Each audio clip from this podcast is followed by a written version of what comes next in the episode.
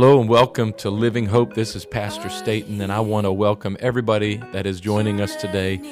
A shout out to our e family, all of you that are joining us through the internet. I want to remind you every Sunday morning at 11 o'clock, you can join us live at tv.livinghopemd.com. I pray that today's message blesses you and that you enjoy the word as it is shared today. I'm too lost to be found, and I know it's in my mind. There's nothing, there's nothing, there is absolutely nothing more refreshing than the presence of the Lord. Amen. So good, so good to be in the presence of the Lord. Well, certainly we didn't orchestrate this tonight. We didn't orchestrate a missions service. Amen. But we are glad to have Sister Monk home and we congratulate her on her engagement and upcoming marriage. I am afraid that Brother Halio's gain is our loss. But uh, all in all, the kingdom of God is going to benefit from her becoming a part of this union, and God is going to use that couple to do great things.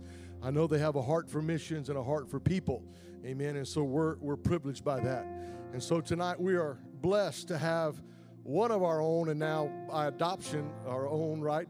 Uh, Brother Daniel grew up in Living Hope. He's always been a part of Living Hope, always will be a part of Living Hope. And uh, a few years ago, now, um, I'm sure Sister to Temple could tell us exactly how many years and days and months, probably right down to a couple of minutes it was. And the brother and sister to Temple uh, accepted the call to go to Georgia, to Georgia, Russia, not Georgia between South Carolina and Florida, but to the nation of Georgia. And they are doing such a tremendous work over there, and they're home resting and relaxing. And uh, so we want them to come. We're so privileged and honored to have them, and we appreciate, I want to say that publicly, we appreciate your sacrifice. We appreciate all that you're doing for the kingdom of God and all that you're going to do. And so I know Sister to Temple is going to going to testify. Why don't you come together? Why don't we give them a hand clap as they come? We're so thankful that God is using this couple to do so many great things in the kingdom of God. We want them to take their liberty, sing, preach, teach us something from Georgia. We're so glad you're able to minister tonight. Praise the Lord. Garma Joba. Rogorachar. That means hello, how are you? It's a lot more difficult than Dutch. I was kind of envious. uh, Gmertmo uh, daglotsos, it means praise the Lord. If you can remember that, if you can pronounce it, even I have been taking lessons and I'm still not pronouncing it properly. But praise the Lord. It's good to be in the presence of God with you all tonight. You can sit down you know, we've, I don't know the days and the minutes and the hours and the months, but it's been eight years, and, you know, eight years I've actually never, ever testified here. so I'm kind of uh, nervous, a little bit scared, but I'm just uh, happy to be in the house of God and happy to feel the presence of the Lord. It's awesome to hear about the things that are happening in Holland. I was I saw your picture on Facebook with all the tulips, and um, my favorite flower is tulip. So I was a Holy Ghost envious of you, but I just it's an honor to be able to be here to testify to to stand behind this pulpit and and to just share a couple things that God has been doing and is doing in Georgia. We have had uh, interesting times with COVID, which I'm sure everyone has. Um, but through it all, you know, God has persevered. He's pushed. He's pushed us. He's made us go kind of outside of our box, outside of our comfort zone, and really reach into areas that we hadn't um, experienced or or tried before. You know, the whole online thing. We don't do it a lot because a lot of the people that we minister to come from there's people from Georgia, and then we have students that are from different international, or they're international. They come from different countries, and um, some of them, if their parents or their families found out they came to our church, they would um, disown them, stop supporting them, come get them. so we hadn't really explored that avenue, but we were able to do so and keep everyone safe through the process. And we've seen people filled with the Holy Ghost and baptized um, in Jesus' name. Praise God. Isn't that awesome? Just last week, one was filled with the Holy Ghost. Even while we're here, God is still pouring out His Spirit. Uh, I'm sure Daniel will probably talk more about it, but we've we've been able to make contact with some pastors that aren't UPCI. Hallelujah. And um, there's no way that we can reach the entire country. There's no way, not even a tiny bit of a way. Uh, in the capital, there's 1. Point, no, 3, 1 point, 1.9 million people. And so God is using people who are already established there, that already have churches, and He's bringing them into the truth. You don't have to go and start a brand new work, you just have to go and reach people. You don't have to take away their hope, you just have to give them more hope give them more than they already have. The one, the one testimony, I had to ask Brother Roberts if we were on Facebook because I want to share it because it's really um, special to me. And I, I might cry, so sorry. I can't help it. Um, Esther went to kindergarten in in Georgia, and um, her teacher is from a uh, is is from Iran, and um, Esther just fell in love with her. And I kept meeting her and I kept talking to her, and I really felt a connection to her. And I tried and tried and tried to get her to my house, to get her to do all these different things, but time just wasn't wasn't happening. And COVID hit. And and uh, the kindergarten closed. And so um, we were not able to send Esther to school anymore and her teacher bought a dog. Sounds really funny, but her teacher bought a dog. And after three days of having this dog in their house, they realized that this was a bad idea. And their son was heartbroken. And so, through some miscommunication between me and Daniel, it happens. Um, we ended up with this dog. well, he thought they were giving it to us. I thought we were watching it. Turns turns out we were watching it. Um, we watched this dog for seven months. I watched this dog for seven months. and through that, they kept coming periodically to our house and they would stay a little longer each and every single time. And now we live near each other. And she comes to our house and she teaches Esther in our house. They've come to our church and they're from a Muslim background and their 10 year old son, he wants to get baptized. And the husband is thinking about getting baptized. So, no matter what you think, no matter what obstacles get put in your way, God can use them. You know, you think you are doing just something nice for someone, and it can turn into the way that God uses to reach those people. Praise God.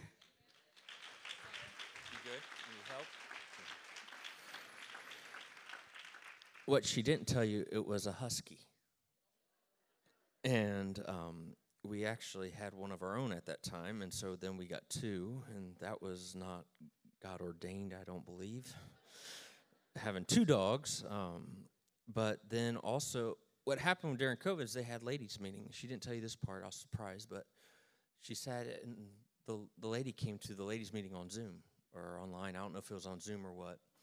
But her son sat in there, you got to realize her son went, got off the ladies' Zoom meeting, um, and called his grandma up and his aunt back in Iran, and said, "Jesus is God." Now you got to understand something. You can't do that by law. There, if they do that, they can be killed. And I found more. I find out if the parents and the grandparents know any family member that knows that don't report them, they can be killed if they would convert. So I, you know, so pray for them. Um, they are there. There's a lot going on with them. They, they, it's exciting. They contact us. They're probably one of our closest friends that we have there now, uh, and they contact us even while we're here. They've been contacting us, and I pray that God continues to open their eyes to the truth. They see it. It's just a matter of now taking the step of faith because they, there is danger involved that I won't ever understand, that we will probably never understand in our life. But they go through it, and uh, it's, a, it's amazing watching people come to Christ. Uh, I am, I am honored to be here with you all. It's been a few years, only about three years since I've been back to the States. Um, I left in 2000, I guess, 18. Was it 18? Yeah, 2018, I left uh, for the Republic of Georgia uh, with me and my family. My family has come back every year, but they didn't let me come with them. They didn't like me enough to bring me back with them, so they told me I had to stay. But finally, they let me come. Uh, reason why we're here is because our legal stay was up. It was up last year, but because of COVID, they extended it. This time they said, forget it, we're not extending you got to get out. So we had to leave, and then we just got to go back. We just needed a new stamp. Um, but I am honored. I'm, I give honor to Pastor Jason and um, Sister Staten. I, I thank God for them. Uh, you know, they were my youth pastors uh, growing up, and then on top of that, they were my pastor for for a brief stint before I went to D.C. And then also, I give honor to Pastor Roberts and the leadership of this church. You, you got to realize, uh, Pastor, Pastor, Roberts knew me when I was really just born, I believe. And he still's my friend. He still likes me. He still couldn't wait to see me. So, he, you know, I, I, I give honor to him and everybody else here, all the leadership. I'm glad my mom's here. Cade, it's good to see you. Uh, they must like you more because they're keeping you around longer. I don't know. Uh, they, they got rid of me finally after 18, 19 years.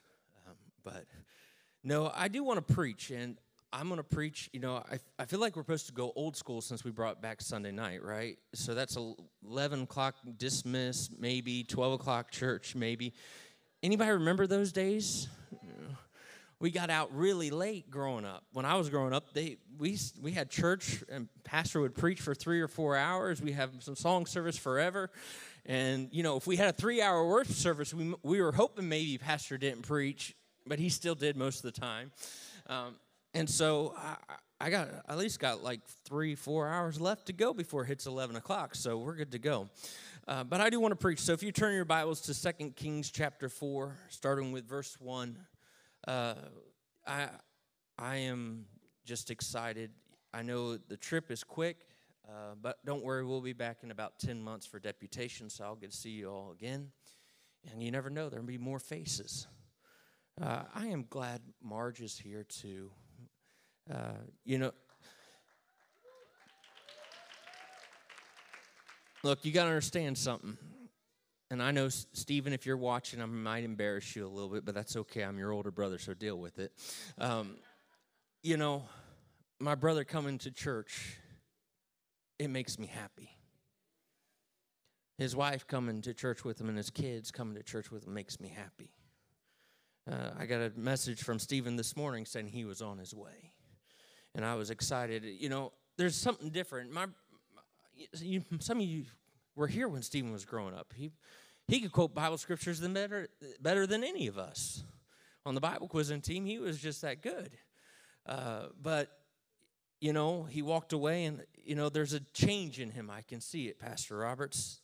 You know, I get. Before I came back home, he texted me, or when I got landed, he texted me, he said, Daniel, you know, I can't wait to play a few games with you, but I can't wait to go to church with you. That's a difference. That's the difference. And for the rest of you brothers and sisters or parents that have some loved ones that have backslidden, just wait for the text message to come. I can't wait to go to church with you again. I want you to understand it's coming. You got to be anticipating. I, I, I know I had to go to Pennsylvania first, but you know what? When I was in Pennsylvania, I was excited to come. If he was here tonight, I would tell you lock the doors and lock him in until he can't. Marge is here, so we might still do it. no. But I, I am grateful. And Stephen, I know you're not here tonight, but you will be here on hopefully on Wednesday night again, and I'll get to go to church with you again. And you know what? Maybe in 10 months from now, I have another brother and his wife that will be coming with me too to church. Maybe I'll get that text message in another 10 months. And so, why not? I'm just going to claim it. Why not? So 2 Kings chapter 4, 1 through 7. Now there cried a certain woman of the wives of the sons of the prophets unto Elisha, saying, Thy servant, my husband, is dead, and thou knowest that thy servant did fear the Lord, and the creditor is come to take unto him my two sons to be bondmen. And Elisha said unto her, What shall I do for thee? Tell me, what hast thou in the house? And she said, Thy handmaid hath not anything in the house save a pot of oil. Then he said, Go and borrow, go borrow the vessels abroad of all thy neighbors, even the empty vessels, borrow not a few. And when thou art come in, thou shalt shut the door upon thee and upon thy sons, and shalt pour out into all the, those vessels, and thou shalt set aside that which is full. So she went from him and shut the door upon her and upon her sons, who brought the vessels to her, and she poured out. And it came to pass when the vessels were full that she said unto her sons, Bring me yet a vessel. And he said unto her, There is not a vessel more. And the oil stayed. Then she came and told the man of God, and he said, Go sell the oil and pay thy debt, and live thou and thy children of the rest. You all may be seated. For the next few moments, few hours, few minutes, whatever it may be, uh, I would like to preach on this thought go get the vessels.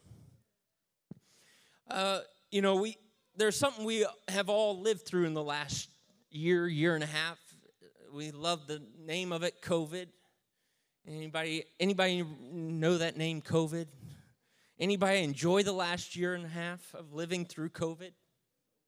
No. You know, I, I, am kind of I'm excited to be here uh, but I'm kind of sad about leaving. Not that I don't want to go back to Georgia. I, I do want to go back. There's something I need to do when I get back there. Uh, but, and I'll tell you that what that is in a little bit if I remember. But I don't want to go back because over there you still have to wear a mask when you're outside or when you're inside. Uh, if you're in a taxi, you have to wear a mask. Everywhere you go, unless you're in your own car or in your own house, you have to wear a mask. And so I kind of gotten my freedom back over here, Damascus or whatever they want to call it. You know, I love walking into a store and not having to wear a mask. I love being able to go to a restaurant. You know what? I like being able to stay out past 11 o'clock at night. They have a curfew on us. 11 o'clock, 11 p.m. to 5 a.m., you can't be out at that time. You can't drive if they pull you over, get caught. Well, sorry about your luck you know they could they can find you pretty well over there um, and i don't want to pay the fines. So i don't do that. Even at the beginning of covid they were really cruel to us. They locked they made it so we couldn't go anywhere. All the public transportation was closed.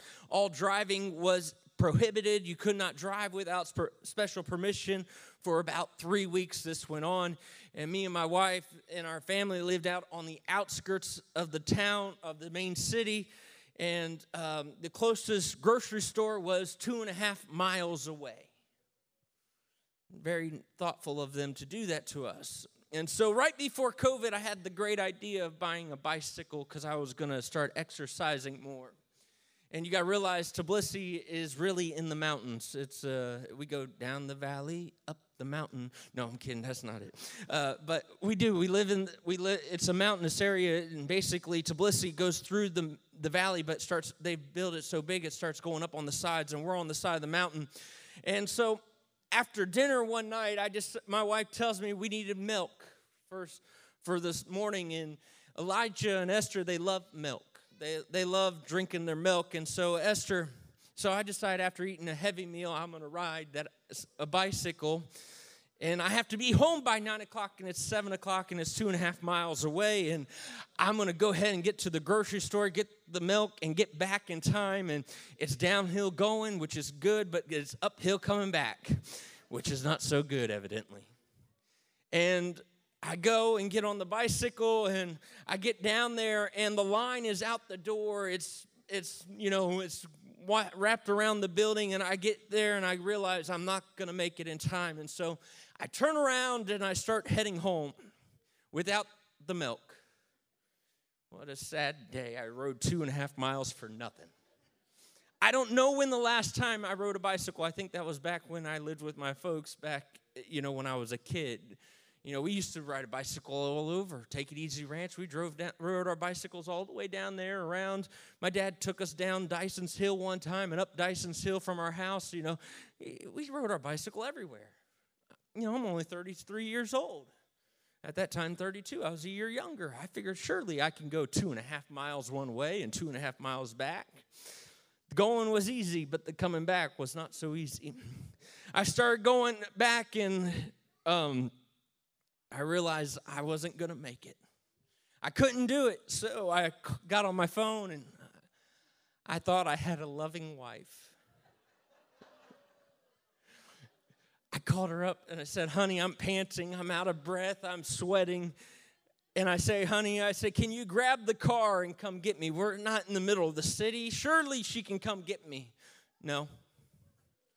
Nope. Keep on riding your bike. I'm like, honey, I'm dying. It doesn't matter. Keep on riding your bike. So I hang up the phone and I go another 15 minutes and I'm still going up the hill. By now, I'm kind of like pushing the thing and ready to throw the bicycle in the garbage. So I'm walking by because surely this is not of God. Honey, will you please come and get me? No, I'm not risking getting a fine for you. I feel the love. I finally made it home, walking and riding and riding and walking. I don't know how long I was gone for. It felt like days, years, months went by. But it really wasn't. It was just a quick time. But I got in there, needless to say, the bike went in the shed and never got pulled out again. I don't even own the bicycle anymore. It made me sick of it right then and there. But we're all tired of COVID. I, am tired of it. I, I hate the mask. I hate everything like that. The only good the, the good thing out of COVID in Georgia was it did teach them how to stand in a line. Yeah, I'm not kidding. You go to McDonald's, there's no like, you know, we have nice little lines people go through and everything. No, they just bombard the cash register and the fir- the person who can push the closest to the front orders. And if you're the loudest, you're the you can order. That's how it is over there. They're used to that bread, you know, when they were part of the Soviet Union, they're used to that bread line. The person who got up there the fastest got the food. So that's their mentality. And now they know how to stand, you know, two meters apart and, and go from blue dot to blue dot. And they've learned that. And they still struggle with the mask a little bit, you know, below the nose. Someone put it on the chin until somebody says something. But, you know, everybody does that. But I got tired of COVID. I, am sick of it, and so I'm kind of dreading going home.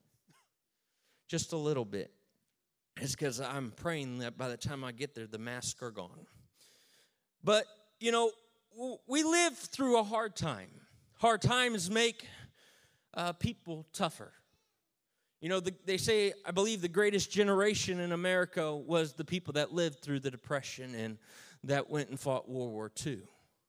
Those were the that was the greatest generation in America, not because of the easy times, but because of the tough times. It made them people that were tough. They they knew how to go through things and they knew how to survive.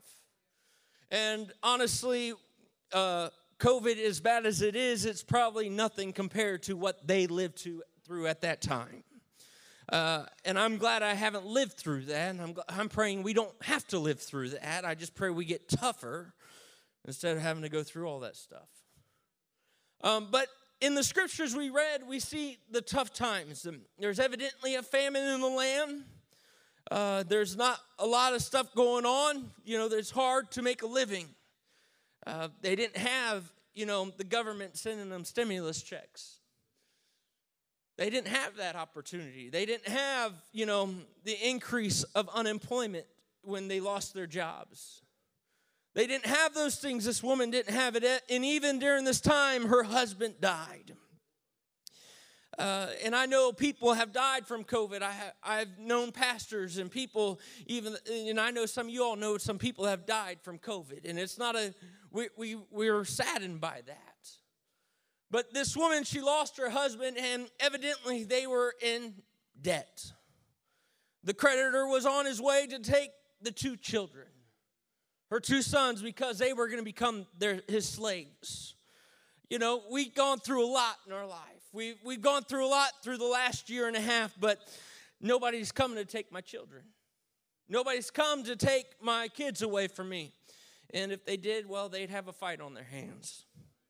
Overseas, I can at least buy some nice guns over there. So, you know, I may not be able to hit them all, but, you know, they're going to get hit once in a while.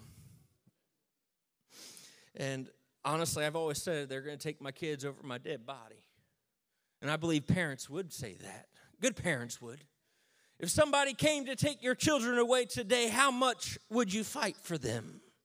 How much would you stand up for your children?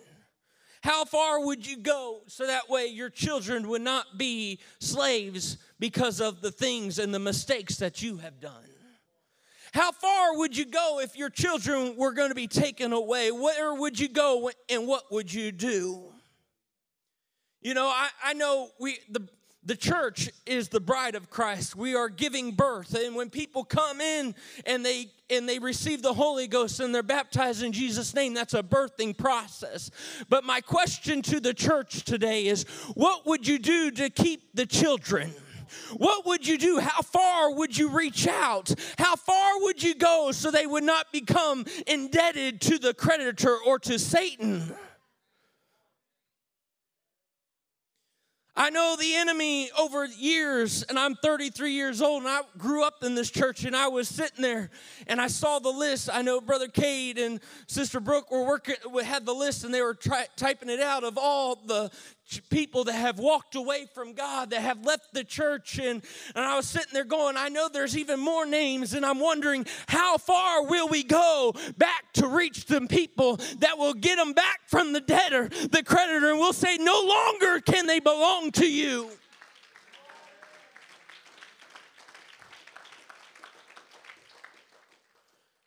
The enemy comes to steal, to kill, and to destroy. He's coming after the people of God. I don't believe Satan sits there and tries to pick on the world all the time, but what Satan's focus is on is children of God. If he can just destroy you, if he can tear you down, if he can get you to walk or to doubt what God is doing in you and through you.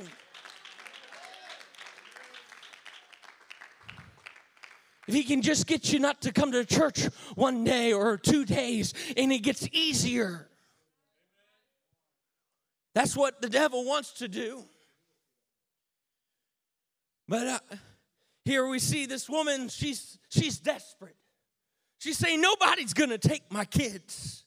Nobody's gonna take them away from me. It's my debt. It's my fault. It's me and my husband's fault. I know it's a famine, but you know what? I'm not gonna let anything happen to my children. And so she goes to the man of God. She goes to Elisha. Not just anybody, but she goes to the man of God for that time and says, What can I do? How can I protect my children? How can I save my children? Can you give me any money, preacher? I know. What can I do? And Elisha's response kind of cracks me up a little bit. What do you want me to do for you? What shall I do for thee? Elisha, what do you want me to do? It's your debt. Come on, pay it yourself. Right? He said, no, he, he says that, but he says his response is, What do you have in your house? See, they've been through a famine, they've been through a lot going on. Everything that was worth the value was already gone. Everything that they owned, it didn't even say they had beds in their house or blankets or pillows or anything. They didn't have extra clothes. Everything in the house was gone except a pot of oil.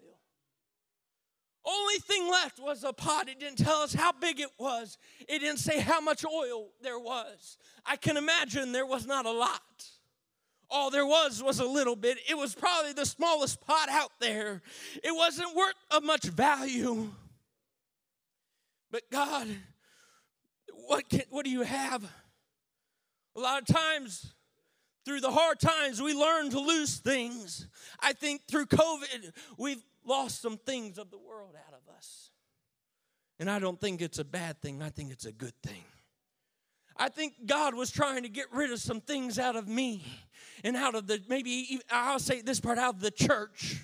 He's trying to rip some of the things that don't matter and just get back to maybe the basics. Get back to the things that really do matter. Get rid of the garbage that's been cluttering up the house and that's been taking value out of the church because we're putting things on focus that's really not on God, but it's focused on us. And I know I'm preaching to a church that's got it all together. I, I love this church. Don't get me wrong. I love you all. I'm excited when I get to come here. I, I love coming to this church. It's not Midway Drive anymore.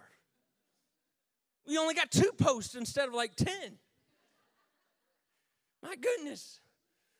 You got nice carpet down too. You know, this morning I thought you were going to have to knock out the wall to start having room for more. But yet, here we go.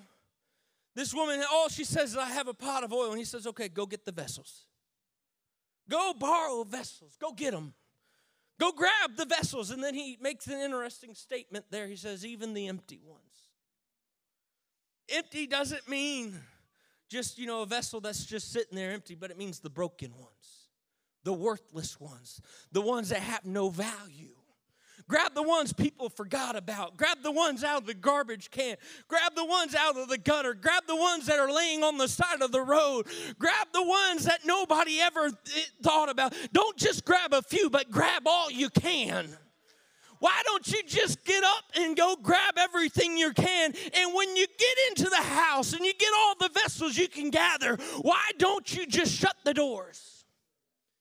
You think I was kidding? If I had Stephen here, I would shut the doors. I'd ask you to lock them. Why?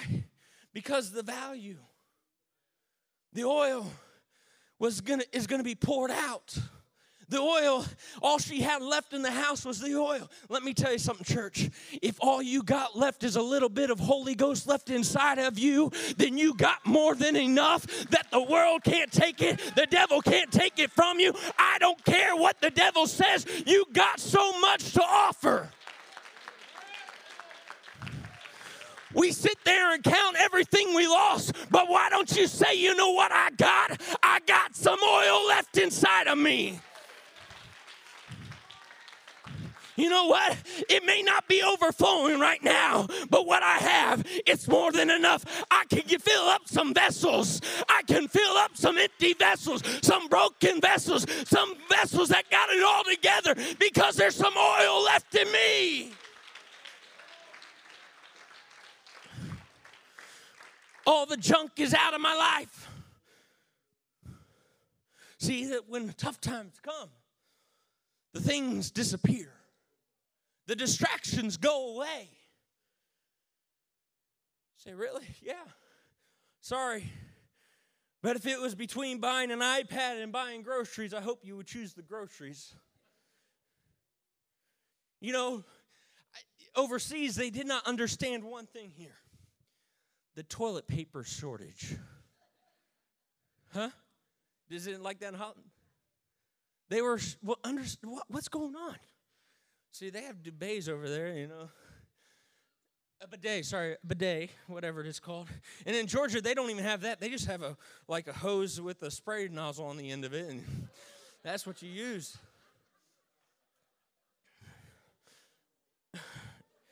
It's like one of them sink ones that you use, you know, that's what they have beside the toilet. And they're going, why do you, what, what's going on with the toilet paper shortage? Why are you guys going? I was willing to sell some people $25 a roll. And I'm not talking about the two ply, I'm talking about that brown, you know, sandpaper type ones, you know. They were selling them for like two tetri a piece over there, which is less than a penny over here.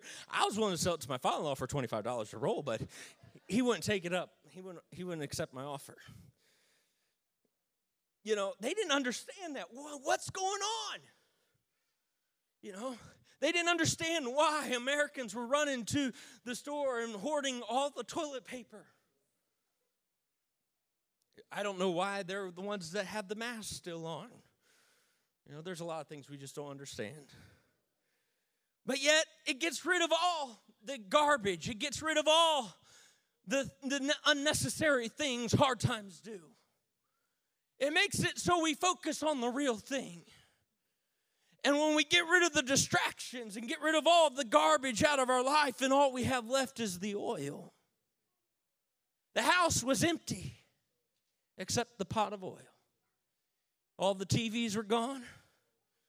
All the news media was gone. Thank God for that. All the family, no, I'm kidding. Everything was gone. The beds to, the, to stay in all the time were gone. The couch to sleep on was gone. All that was left was a pot of oil. Only thing of value in there was a pot of oil. he said, Go get the vessels, fill up the house. Don't borrow just a few, but get them all. And when you get in there, shut the door. Just you and your sons, just get in there alone. Don't let the neighbors come in and go, What are you doing? Why are you doing this? This is crazy. Why are you, why are you letting, why are you trying to take this little bit of oil and trying to fill up this big pot over here? Don't let the, don't let the neighbors come in and tell you how bad that it's not going to work. Don't let the enemy come in and tell you that God ain't going to do it for you and your family. Don't let the enemy come in and tell you that you're not going to make it. Just shut the door. Shut yourself in a closet of prayer and a place in the Word of God where it's just you and your family and Him, where nothing else can sit there and say, you know what, you, you got it all wrong. You, you, what you're doing is wrong. All this holiness is just wrong. No, don't listen to that. Just shut out the enemy. Shut out the naysayers. Shut out the ones that are sitting there telling you, why are you acting like this? Why are you dressing like this? Why are you doing these things?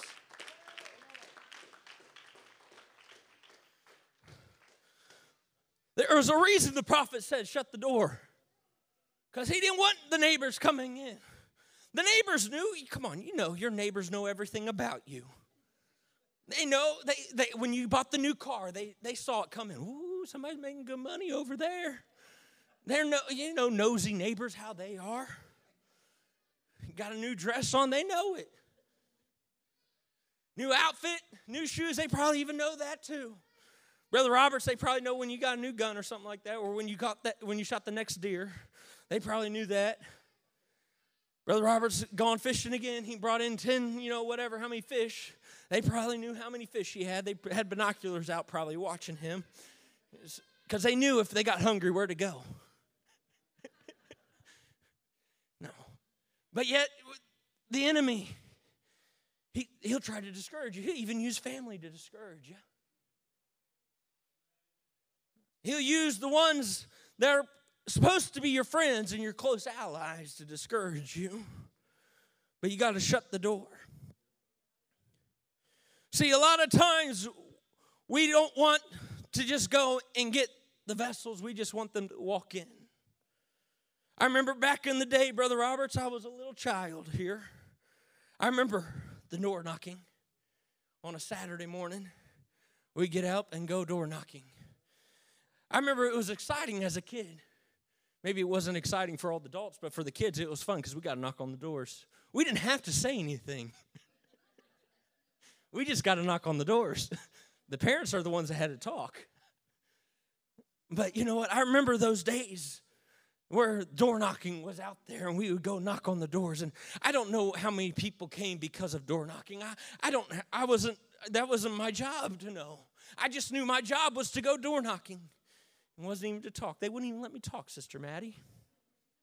And everybody knew back then I had the gift of gab. They couldn't get me to stop talking if they let maybe that's why they didn't let me talk. My dad would go to the dentist after us, and he said I, he didn't have to tell the dentist anything because I had already told him everything. See, I had the gift of gab. And don't, don't you all start laughing? Most of you have it too.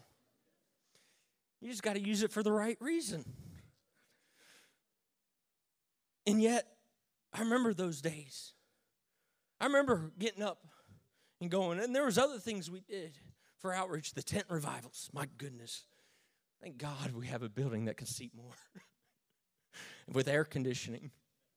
I remember we do a tent revival And it didn't matter how hot it was. It didn't matter if it rained. It didn't matter if it was sunshine or whatnot. It was tent revival, and we would have it for what for a week straight, Monday through sun or Sunday through Monday or, or Sunday through Saturday or something like that. It went forever. As a kid, everything goes forever.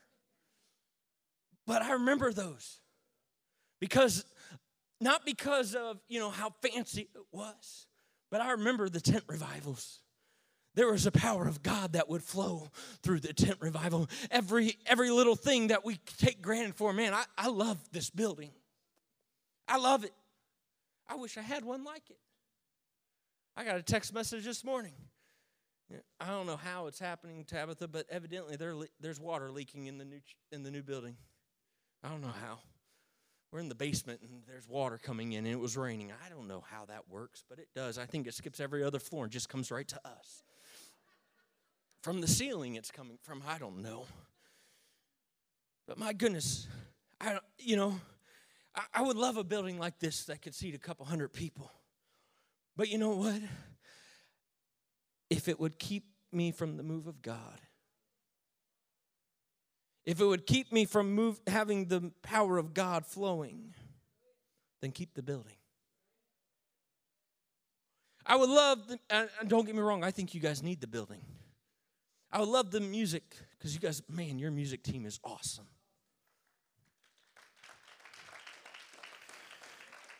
And if I could, I'd take you all with me. I think Pastor Jason might be fighting me for you. He might not let me come back after that. But you know what? If I could, I would. But if it would just became a show, then I wouldn't want it. Because it would take away from what God is really wanting to do. See, I've been, I, I wish, you know, I'm not, I'm not as wise as some people. I don't have pictures. Um, I don't, I'm not a picture person. I don't, when church is going on, I don't take pictures. It's hard for me, you know, phone goes in the, in the bag and that's it. And, uh, you know, I, I, I, struggle taking pictures in church. And I'm supposed to, and I'm a missionary, and they tell you you got to have pictures for deputation. And yeah, not yet. I still don't have any. But I wish I had a picture of this room, this, this church I go to in Kobuleti. See, you know, she told you God is opening doors for us to minister at churches. We've met in the in the last uh, three years. God has introduced us to uh, one, two, three, four, diff- five, five different pastors in the Republic of Georgia you know, I wanted to start churches. I, I know how to start church. Go teach a Bible study. You say, really? Yeah, that's how you do it. That's how you start church. This is how this church was started. Was pastor or your bishop went and started teaching Bible studies, and then when the people started coming, then that's when they got a bigger building. It wasn't before that, and so I wanted to start churches. So I was going to teach Bible studies. You know, God had a different plan. He said, "I'm going to bring you pastors." And so what happened was I in the first summer we were there, we just got there. We got there in June. In August we had we got introduced to a gypsy pastor named Roma. And so I went up there to minister and while I was there he introduced me to another church and uh, the pastor there, Pastor Gerrit, uh, I I was able to minister and I don't know them. Man, my goodness, I don't speak their language. You heard Tabitha speaking.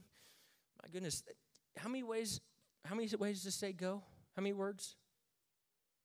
50 words to say go. I struggle with English. Go means go, which means go, which means go, you know. They evidently have go for different things. I don't know how you use 50 goes, but whatever. And then that's just the one way to say that word. There's like 30 ways to say that one word because if it's past tense, you know, all these other tenses that they have, it changes everything. And if it's a we or an I or you or he or she, it changes again. And my brain can't comprehend that. I'm a numbers guy. You give me numbers, I can understand that. Now, I'm not to level Trey is yet, but you know. but I can get numbers, you know, keep me on the Sudoku thing. I'm, I'm good with that one. And I like the Sudoku where you have math in it. But you know, I was sitting there and I went up to the church and I've been there a few times and they didn't know who I really was. They didn't know much about me. But every time I got to go, they asked me to preach. Now, I, I, you know, that's different. I don't, when people come to our church, I don't, I have people coming to our church all the time. I'm pastor so and so. Okay, nice to meet you. You're welcome to be here. I don't let them come preach. I don't know them. But these guys let me come in and preach. They didn't know what they were getting. Definitely didn't know what they're getting themselves into. Different type of style. I get you guys laughing. You guys clap over there. They just sit there on hard wooden benches for two hours. No clapping. And then if you want to repent, anybody want to repent tonight? Any takers? One volunteer? Oh, my cousin, my nephew, I mean, Nolan, you want to repent? Okay. This is how they do it. And you're going to, I think, Pastor Robert, you need to implement this.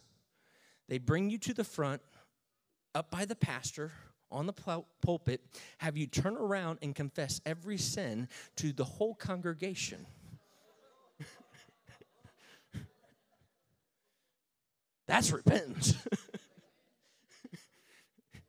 you better be sure you're going to want to live for God before you do that. Needless to say, I never volunteered. but yet, I went up there and I remember sitting up there one service. And I was going, God, what am I doing here? Anybody ever feel like that? God, what am I doing here? He opened the door. I preach, nothing really happens. I've been ministering for a couple, you know, a couple months because I go up once a month and minister. God, what, what am I doing here? And while I was, after I got done speaking for my 15 minutes and preaching there that morning, I got a message from Brother Schutz, Mark Schutz. I don't know if you all know him or not, but he's a missionary to Latvia great man of God, and he mes- messaged me. He said, God told me to tell you to be bold and let the miracles happen through you. I said, okay. I didn't know what else to say, but okay. And I just know when Brother Mark Schutz messages me, I know it's a word from God because he doesn't message something like that just to message something. And so that night, I went to the Gypsy Church. You got to realize this is in the pastor's home. We're meeting in his garage, actually. He has a, we would call it a carport. It's a concrete, it's, he pulls in and he had put tile down for the church to meet there. And above it is the, um, the overhang, basically, but it's really where his, where they would hang their clothes out on the lines and stuff like that. So half of it's covered and the other half isn't. And so I got to church that night and I knew what I was going to preach on, and I, I was preaching, and I was preaching on healing. I already had the message picked out. Just Brother Schutz confirmed and just told me, he said, You just need to be bold. I said, Okay. So I got done preaching, and you got to realize I have an interpreter and they they were interpreting they speak russian so she was interpreting in russian to, for me and i'm sitting there okay okay here we go and we're outside it's middle of summer you know it's still summertime up there and i'm i'm sweating you know i, I sweat enough as is i'm, I'm it's only like 60 degrees in here i'm still sweating. Um, and you know I, i'm i'm out there preaching and i get done okay who wants a miracle? Who needs healing in their body? You know if i'd asked that tonight i you know, how many people would raise their hands, I don't know. But basically, the whole church stood up. About 70 people. We're sitting out there on hard, they're sitting out there on hard benches, and I'm preaching, and they don't clap, they don't say amen, they just sit there, and I'm preaching hard. You know, try preaching in that crowd. You guys make it easy to preach. I could go for hours here. Uh, what are you talking about? I still got a couple hours to go. But yet, here, they stand up and I start praying. They start interpreting and praying, and I, I tell me what's wrong, and I just start laying hands on them, and they start praying. And I don't know if they're being healed or not. Suddenly, the pastor's wife, they say she needs prayer because she can't talk. Something's wrong with her body. She can't talk no more. I said, okay, let's pray. So I lay hands on her, and I get done praying, and you know, they don't know a word I say. That's the privilege of being the foreigner. You know, they don't understand a word you can say. You could say anything you want and they wouldn't know. Now, if you're praying, hopefully you're praying the things of God, but you know, some of you may not. I don't know. But I'm praying and I say, okay, ask her if she can speak now. And she goes,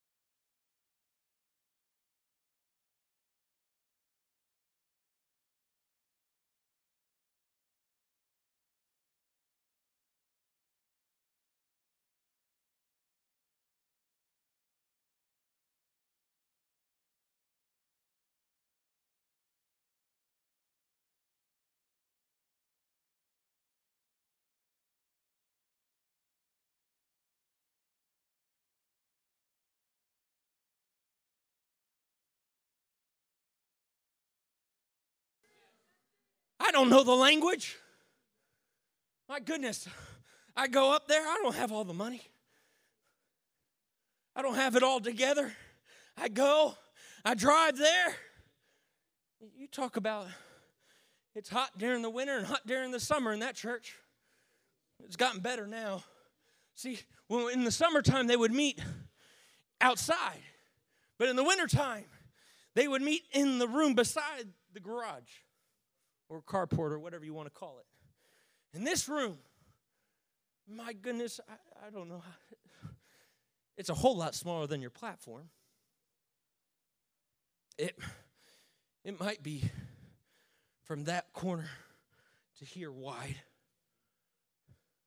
And maybe from that wall to maybe about right here long.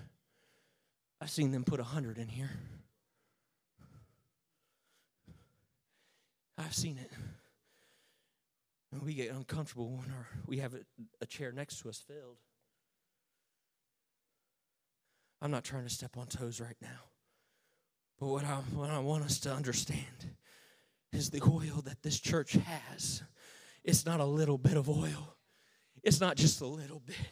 What you got is more than enough to fill St. Mary's County, every vessel that's out there. This church is overflowing with oil. You just got to get the vessels to fill them up. You got oil overflowing,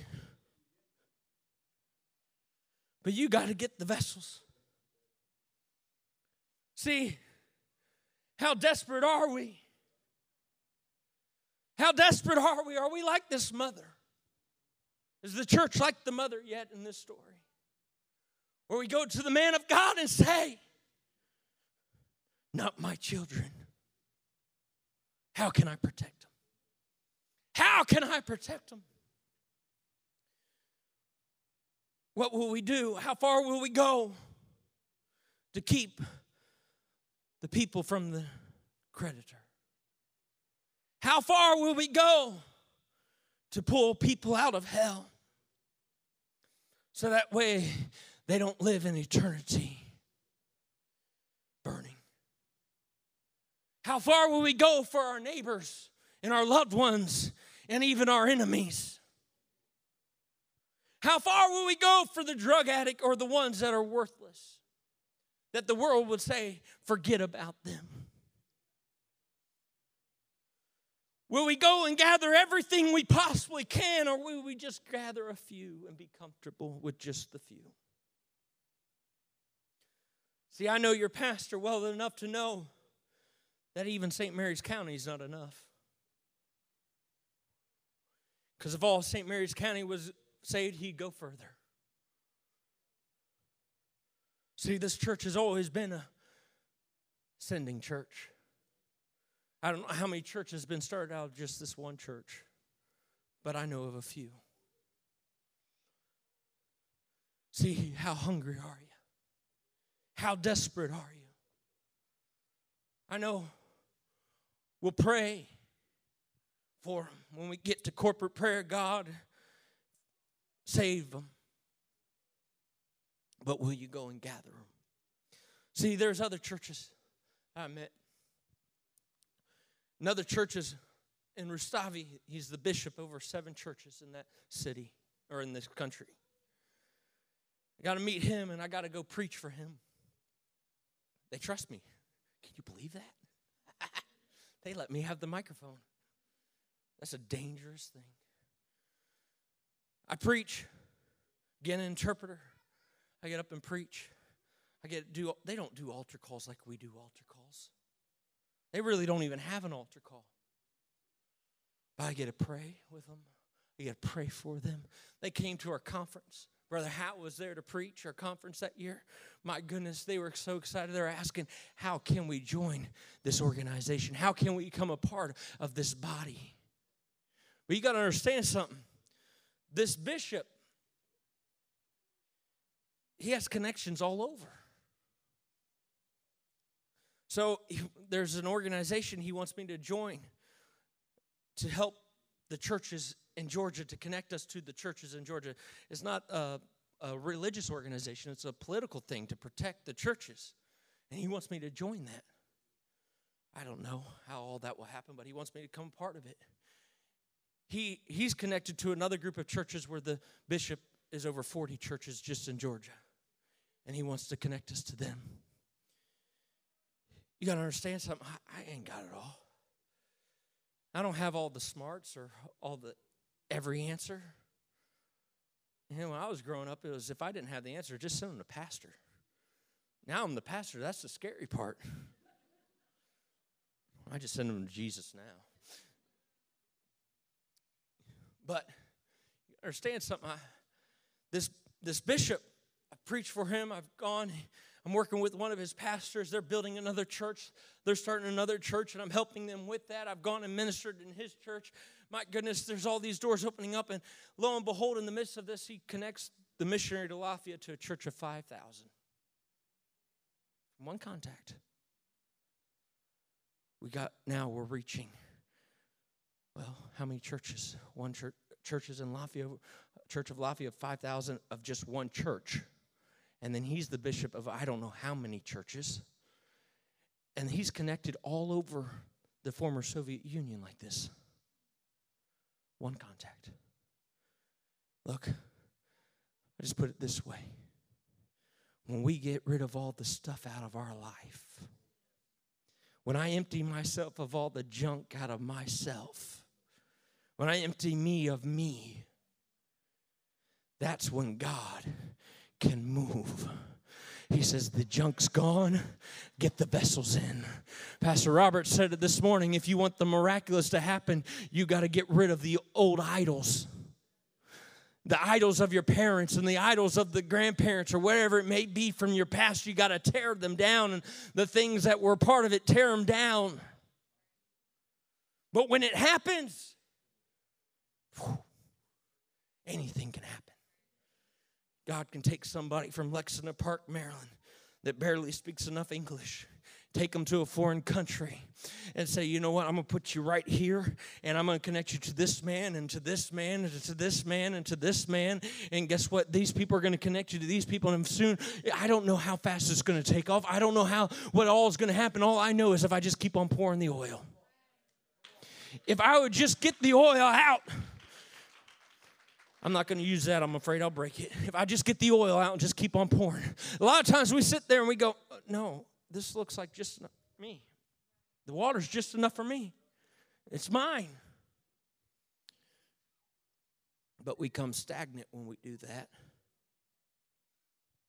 The oil is good when it's flowing, but when it stops, it's no good. She said, Bring me another vessel. And her sons there said, There's no more. They're all full. They're all full. How many loved ones do you have? How many people do you know? How many coworkers do you have? I know. You go to Great how many you go to Great Mills High School? One. My goodness, you got a whole high school. All by myself. No, I'm kidding. You got a great opportunity. My goodness, you get that oil that's inside of you and you just start pouring it out. Why? Why do we think that it's only a foreign seas thing? It's not. My goodness, they can look at you, all you young people, and they can look at you and say, you know what? I see God moving inside of you. Can you pray for me? Why?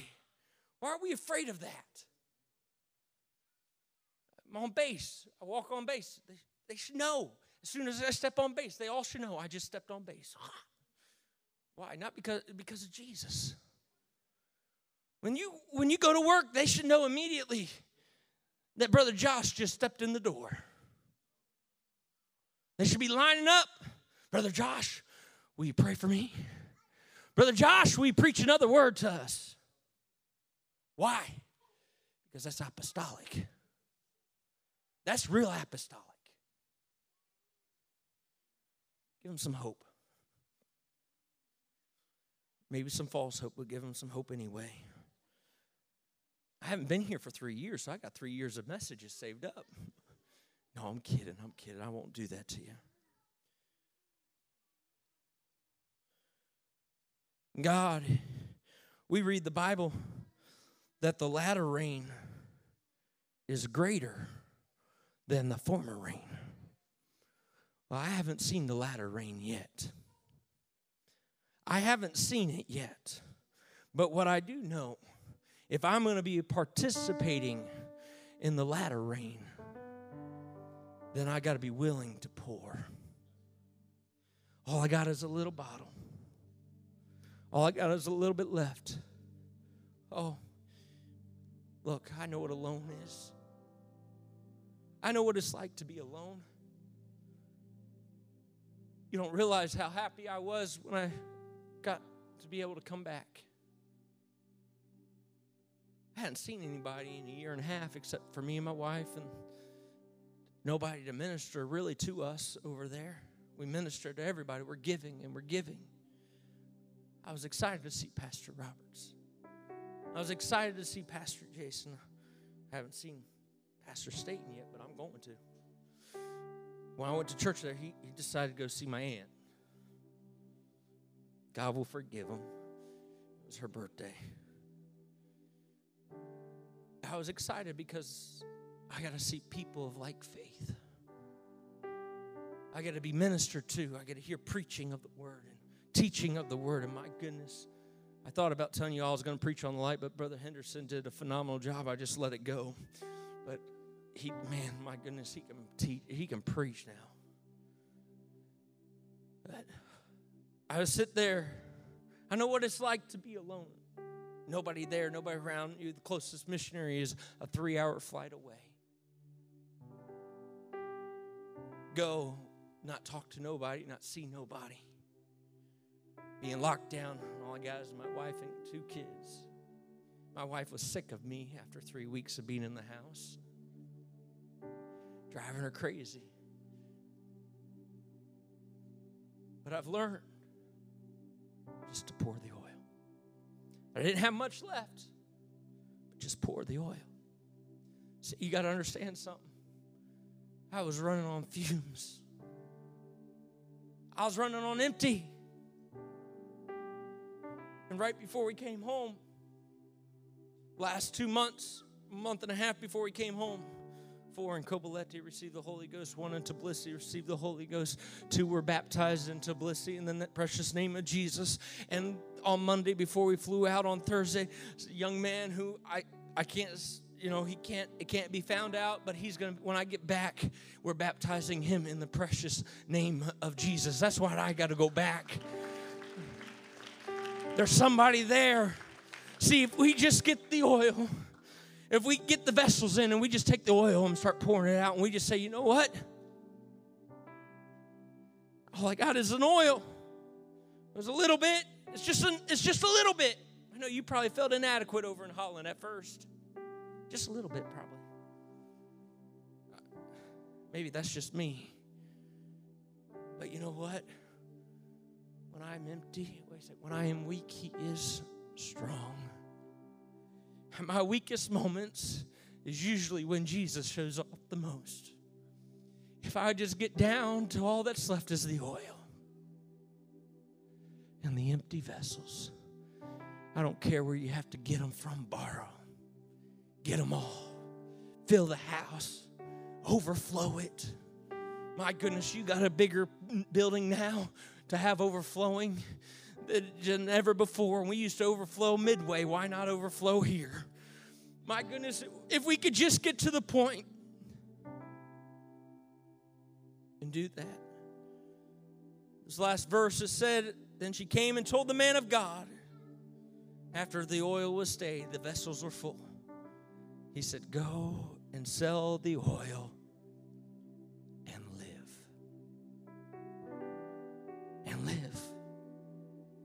When the oil is flowing and the vessels are full, that's when you'll live.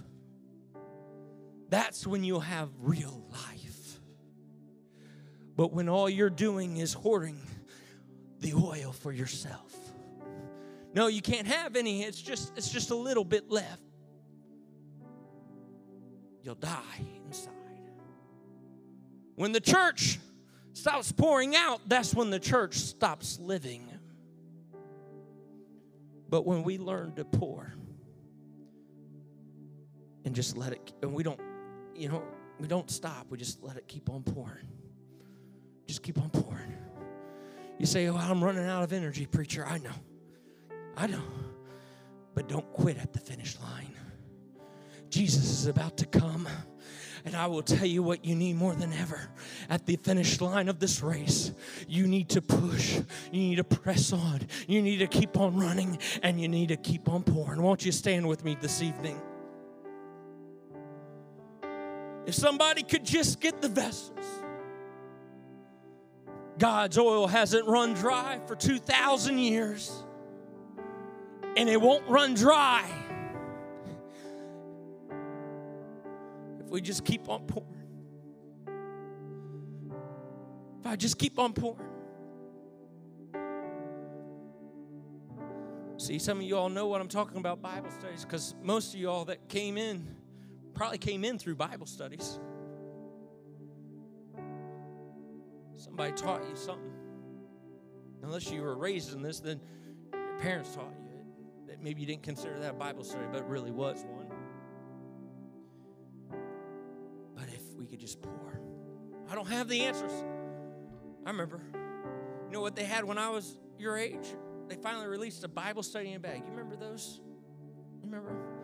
I remember they challenged us in uh, our youth group. Sister Simpkins, Brother Simpkins, you might remember this. Remember the green team and whatever teams they had? That's where I started teaching Bible studies was during that time.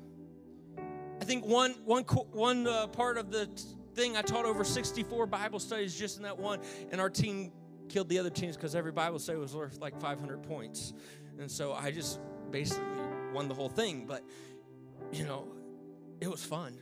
But I learned how to teach them. I learned how to pour. I learned how to pour. If we could just learn how to pour, pour out, pour out the oil that God Look, I can't tell you how many times I wish more would happen.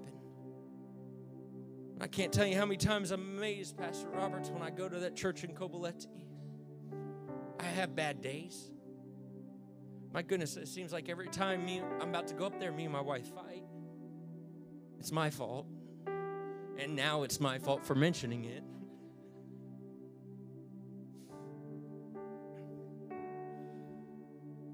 But I still go up there and God still pours. He said, just pour. Pour. Sister Henderson, pour. The miraculous already happened through you.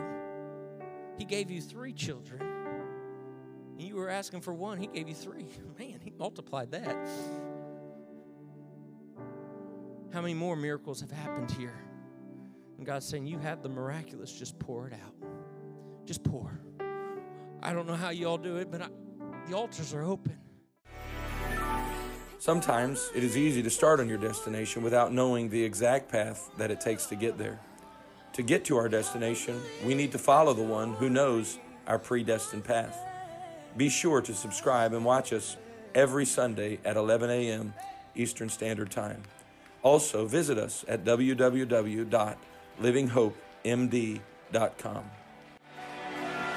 So I'm gonna wait on you, Jesus. I'm gonna wait.